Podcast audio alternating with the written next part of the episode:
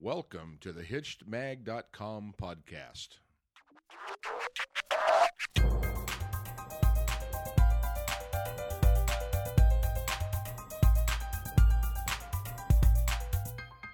Hey everybody, welcome back. This is Steve Cooper, editor in chief of HitchedMag.com. I'm joined again with Dr. Karen Sherman. Hi, Karen. Hi, Steve. Uh, thank you for joining me today. Uh, this week is going to be part two of your three part series of articles on uh, connecting with your spouse. And uh, this week we are going to discuss uh, connecting with your spouse through empathy. Mm-hmm. And uh, for those who may be confused, can you first clarify the difference between sympathy and empathy? Yeah, um, sympathy is really where you're not um, really, really connected. It's it's really something where it's more of a oh, I feel sorry for you. Empathy is where you're truly getting it from that person's perspective. It's like you can sort of you might use the expression walk in their shoes, um, see the world from their perspective. Um, you don't necessarily have to feel it, but you're at least letting them know that you can understand uh, whatever it is that they're feeling from their point of view. Sympathy would be more uh, like, well, gee, that's too bad. Um, and and it doesn't really have the same kind of intimacy or um, provide the same kind of closeness that you would get get through empathy. Okay, and empathy too is not something necessarily that you have to have had experienced yourself, but just something you can relate to, correct? Yeah, yeah. Of course, if you've had it, um, you know, that's going to make it easier to do. Sure. And, you know, in the article, you discuss this, and I want the listeners to uh, get some of this. Uh, how does your childhood affect your expression of empathy as an adult? Well, you know, I, I think that's a good question, and, and that's what I was sort of you know, inferring just a moment ago, if you've been raised in a home where your parents have been able to display empathy to you, um, where you felt like you were really understood, then that kind of neural connection in your brain is going to allow you to be able to express it to other people as well. Um, because we now know that there are mirror neurons in the brain where um, they actually mirror that's why they called mirror neurons, mm-hmm. um, or reflect what it is that's being done. So if it's if you're receiving empathy, you're actually learning to do it at the same time. So certainly, um, if you've been raised in that kind of an environment, it's going to be much easier for you to do it. Okay. Now, for our listeners out there, is there anything they can do if they struggle with, with empathy, empathizing with their spouse? Well, I think that first, of course, you know it, it's always you. You can never change something unless you know that um, there's some um, you know gap that you have. Mm-hmm. So if you realize that you're really not getting it from another person's point of view, um, then then what you might want to do is really uh, pay attention to how others uh, seem to offer it to other people. Um, you know, watch other people, see how they react. Um, um, one of the things I tell my clients to do is have them watch movies um, where I really know that it really tugs at your heartstrings, uh-huh. uh, things that would make them relate more on a personal level. Because I think that when you tap into those feelings in yourself, it will help to evoke those kinds of feelings and um, allow you to then express it to somebody else. Okay, so even if you aren't feeling it yourself, is I mean, is it okay to fake it then? Absolutely, absolutely.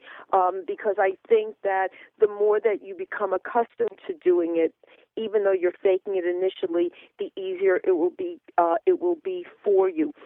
So I'm sure that in the other articles I've written somewhere along the line, I've talked about the tool of validation. Mm-hmm. And again, validation. I think we even spoke about it last yeah, week, Steve, we about the book, the front of the book, the back of the book. If you can say, I really get your experience It doesn't have to be what I'm experiencing, but I really see how, from your vantage point, this was really upsetting.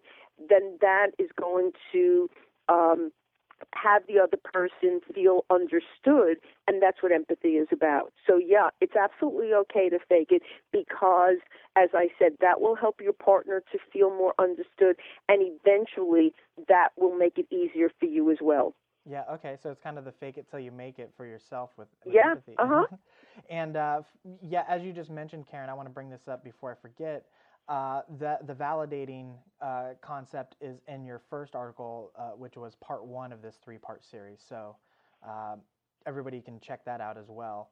Um, now, one of the final things that you mentioned in your uh, article, and you actually just brought it up, which is you know observing others' behavior. Um, and in the article, you talk about observing verbal as well as nonverbal cues.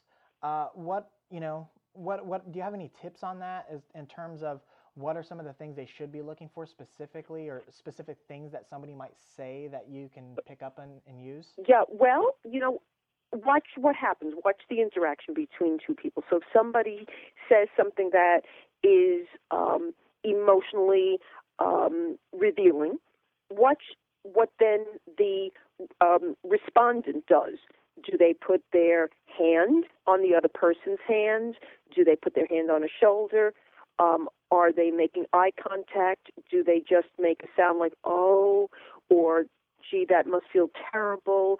You know, but if you watch those kinds of gesturings or um, uh, languages, you know, um, verbiage, that helps you to know what empathy is about. I can guarantee you one of the things that is not going to be empathy is trying to sort of roll your sleeves up and get in there and try to solve the problem.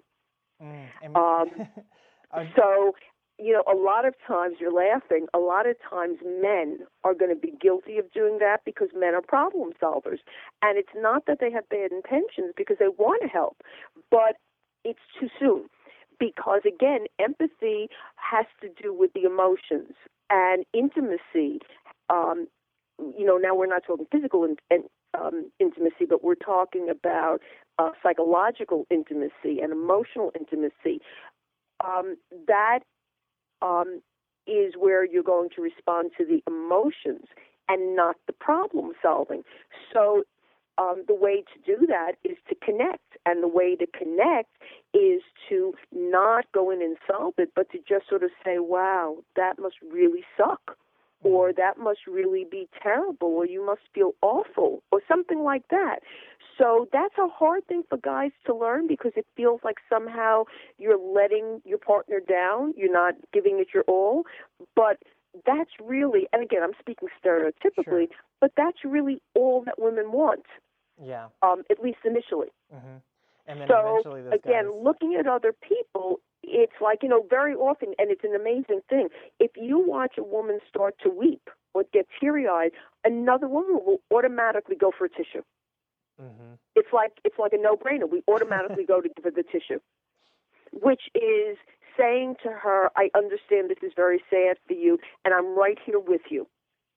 You know, I'm not leaving you. I'm aware that this is sad for you. So that tissue giving is a way of saying, you know, yes, it's okay for you to cry. It's giving her the permission to cry. And going back to what we were talking about earlier and what you brought up, which was observing others' behaviors, that might be a good uh, practice for men, stereotypically speaking, to observe how women react with other women. Yes, absolutely. If, if they are more empathetic in those kind of situations. Yeah, absolutely. But again, you know, as I said, don't laugh. One of the best things to do is to watch a movie and to put yourself in that person's place. Mm-hmm. Um, you know, how would it feel if you were in that situation? I remember working with one client who had trouble empathizing, and what I asked him to do was, what would it feel like to you if you were in that situation? It turned out it was some horrific story about um, the father um, uh, driving out of his driveway and running over their child. And, you know, when I made it about him, all of a sudden all the feelings came up. Mm-hmm. And so, you know, initially, um, the wife reported the story saying, you know, he didn't even react. well, he didn't react really because there were so many emotions that it was like he had to pull away from the feelings altogether. But if you say, okay, so how do you, how would it make you feel if that happened? Once you put yourself in that situation, the feelings are there. Yeah. Um, and so again, whether you think the feelings are valid or not, try to imagine how it would make you feel if you saw it that way, if you experienced it that way, and then it's easier to respond to it. Okay. Uh, this is this is really great advice, Karen. Um, and I want to remind everybody that uh, the next podcast with you, Karen, is going to be on the third and final chapter of this, um, which is uh, how to increase emotional attachments in your marriage. Mm-hmm. And uh, so until then, um, I want to thank you very much for your time, Karen. Always a pleasure. And uh, for everybody out there listening, uh, please be sure to visit Dr. Karen Sherman's website, choicerelationships.com, drkarensherman.com, and pick up her award winning book, Mindfulness and the Art of Choice Transform Your Life. And uh, of course, you can find her articles on hitchedmag.com. And I want to bring up one last thing, which is uh, in the month of June, and uh, we're going to try to make this an annual thing uh, Hitched is going to be telling your stories of your marriage. And uh, so, if you guys have stories of the the the worst fight you've ever had, the the best thing you've ever heard your spouse say while they didn't think you were listening, um, things along those lines, please email those to us uh, because we're going to pick the best ones and share them with everybody else, and uh, just kind of give uh, a nice insight into uh, real real marriages out there. So until next time, thank you very much for your time, Karen. I appreciate it. Okay, terrific, Steve. Take care. Okay, you too. Bye now, everybody.